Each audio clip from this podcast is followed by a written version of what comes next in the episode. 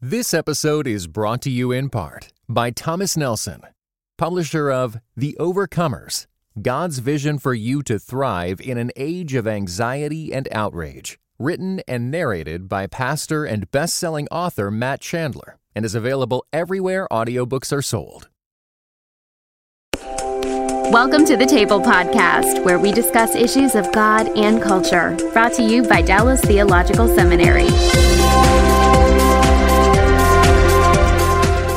Because it, it strikes me now I'm, I'm a novice uh, but it strikes me in thinking about this that um, and again uh, and the backdrop of cultural engagement is is that we get a lot of stories that are told to us in the culture. And now, now i'm talking about written by anybody. I'm not necessarily mm-hmm. talking about written by a christian.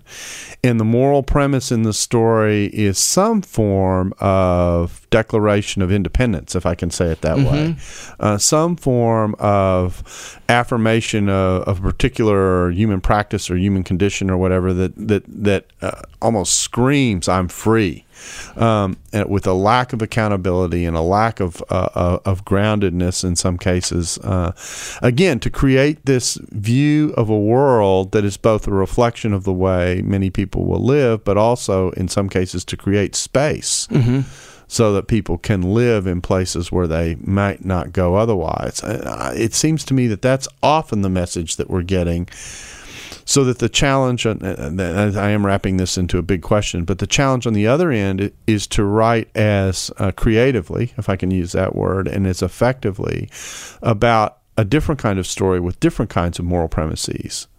Yeah, I think that the, that that's our challenge is to find out is to develop a, what we try to do here in the program to develop a, a, a, theological and biblical grid that allows you to not only not only interpret the data that's coming to you, but interpret the data that's coming out of you, mm-hmm. so that you're saying you get an idea and you say, okay, now is that I'm going to do a biblical theology on this? Is this consistent with the biblical witness? Is it something that I really want to put out there, or am I creating, as the world does in its constant you know striving and kicking against the goads. Mm-hmm. Uh, is is there is there something in this that is that that is not only true but aesthetically pleasing that is going to help influence my culture for the cause of Christ.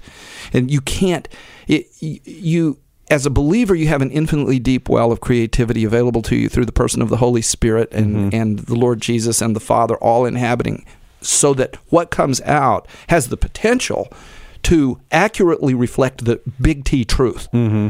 But what it but if we don't have this a biblical and theological understanding informing our production, mm-hmm.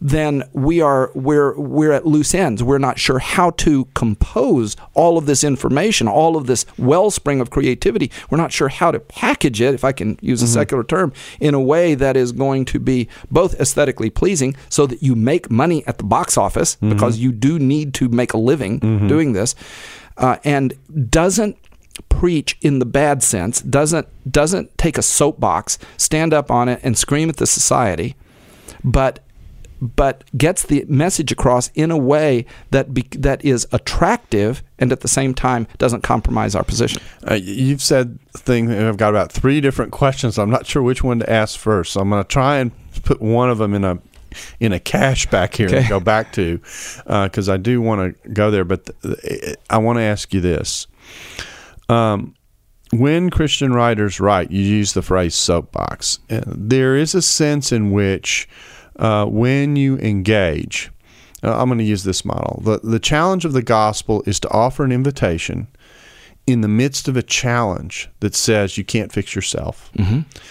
And in the midst of offering that invitation, in the midst of that challenge, you're trying to get the person who doesn't have Christian roots necessarily, a Christian background. You're trying to get them to reflect on both how they live and how they can connect to a transcendent. Mm-hmm. Uh, now that said that very abstractly, but my point is is that there's a there's a tension there, and the, the the tension in doing that is if you're on a soapbox, you just tell. Mm-hmm. Yeah, I'm, I'm going to tell you what to do. It's not a conversation. That's right. It's not a conversation. But what you're saying is, is the arts in many cases to be effective at getting to reflection, genuine reflection that reaches down and gets your gut, uh, has to has to um, has to put it in such a way that it's I'm going to say it this way that it's subtle that it that it that it, it leads you into reflection into pause as opposed to kind of slapping you in the face. And is that is that a fair metaphor to be working with? Yeah, I think so. I think it has to come out of reflection as well. That uh, when Betty Edwards was writing her book, uh, Drawing on the Right Side of the Brain, she and she wrote a, a companion volume to it, uh, Drawing on the Artist Within. Both of them excellent books, and I, I get try to get my students in my writing course to take to read those books that are art books, because her technique is exactly what we're teaching here in um, in surveying uh, different creativity approaches and creative problem solving approaches, she said in Western culture, the number one missing ingredient, whether it was a three step program, a five step program, 10 step program, didn't matter. The one missing ingredient was time for reflection, It was time for meditation in the composition of the art, so whatever venue it was in and whatever form it took. So what we what we need to do if we want people to reflect on our work is it needs to be born out of reflection. It needs to be it needs to be born out of a careful consideration of all of the elements, how they go together, what we're saying, how we're saying it, how we package it, and then to pace it in a way that allows for reflection in situ, that is in in the place where they encounter the art, but also after after they encounter. It. So it has an art. impact. It has a lasting impact. Yeah, exactly. It it uh, it the great art. Like if you go to see a Matisse or you, you go to see a, a Gauguin or, or uh, another another great painting artist, uh, you go to see Mako Fujimura. You you enter the exhibit space and you you you encounter it for the first time. You see water lilies for the first time. Monet's water lilies for the first time, the big one, the, the huge one in New York, and you say, "Oh, this this is incredible. This is great." And you stand there. Uh, most people stand in front of an average painting at the DMA at the Dallas Museum of Art for six seconds, and then they move on. It's That's not a reflective time. yeah, that's right. That's me. How much I got to get through this exhibit? Well, they. But the thing is that the great ones invite a return visit or a picture. or a picture. Mm-hmm. That's right. That's right. And you want to own this in That's some right. kind of digital format or something that I can reproduce and put up in, Exactly. over my couch, Yeah. so that I can look at it and reflect on it and appreciate different things about it a- along the way. There, my son Nick and I were in New York when he was little, really little, prior to reading age. We went down into the subway. We were on our way to the Met, to the Metro- Metropolitan Museum of Art. And uh, for some reason, mom wasn't there. Uh, Lauren was doing something else with, with the other kids. It was just Nick and Dad. And we went down into the subway, and if you've been in the New York subways, which I know you have, Yeah. and you sometimes see things spray painted on the walls that are not very nice. Mm-hmm. Well, there was a really bad thing spray painted on the wall, but it was spray painted in neon orange and green.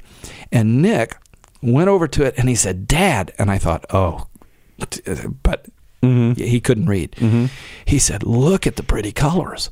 Isn't it beautiful? And I said, Yeah, Nick, that's pretty. Let's go get on the train and we'll go look at some more pretty colors. So we got on the train, went over to the Met, got out, went in, and it was a uh, it was a a Monet exhibit. And we were we were going in, and he was looking at a one of the small versions of water lilies. And you know what he said? He said, "Dad, look at the pretty colors." At that age, he didn't have the ability to distinguish or to discern. But I said, Nick, yes, pretty colors, but look, there are other things to appreciate about it. There's design, and there's order, and there's composition. I didn't use the word composition, mm-hmm. but he, I wanted to invite him to Go beyond the colors. appreciate, yeah, Yeah. go beyond the colors Yeah. And and just see how much how deeper and more three dimensional this image was, even though it was presented in a two dimensional space, than what he had seen down in the subway. You know, uh, and Uh, I don't want to turn this into an art appreciation podcast, but you know, it strikes me things like the Mona Lisa. Most people walk up to the Mona Lisa when they see it for the first time, and they go, "I had no idea it was that small." Mm-hmm. You know, mm-hmm. they think because of its reputation and what they've heard about it and the pictures they've seen, this must be a big painting. Yeah, And they walk Yeah. in, and of course, what grabs you about the Mona Lisa is, is, are the eyes. And uh, and and most great paintings that are portraits, there's something going on with the eyes, or there's something going on with the way in which the person is presented that draws you, and you go, I'm not just looking at a face. There, there's almost there's almost a soul that I'm seeing as Yes. I look at this, that that uh, that causes you to pause uh, to the point where, of course, what they ask about the Mona Lisa, everyone asks, well, what is she thinking about? Which I always think is a Mm. strange question to ask of a painting. You know, how does paint think? You know, I know, but isn't Yeah. it interesting that it engenders that? Yeah, That exactly. It invites that kind of reflection because the, it's the enigmatic smile. It's, it's what's going on in the eyes. What is she? look- It makes you ask the question. It invites you to participate. Join us next week for part four of the Table Podcast. Dallas Theological Seminary. Teach truth, love well.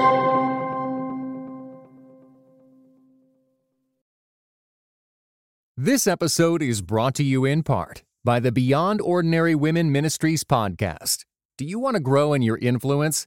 Bow's episodes feature tips for leaders of any kind, from mentoring one woman to leading a ministry. Browse Bow's podcast at beyondordinarywomen.org.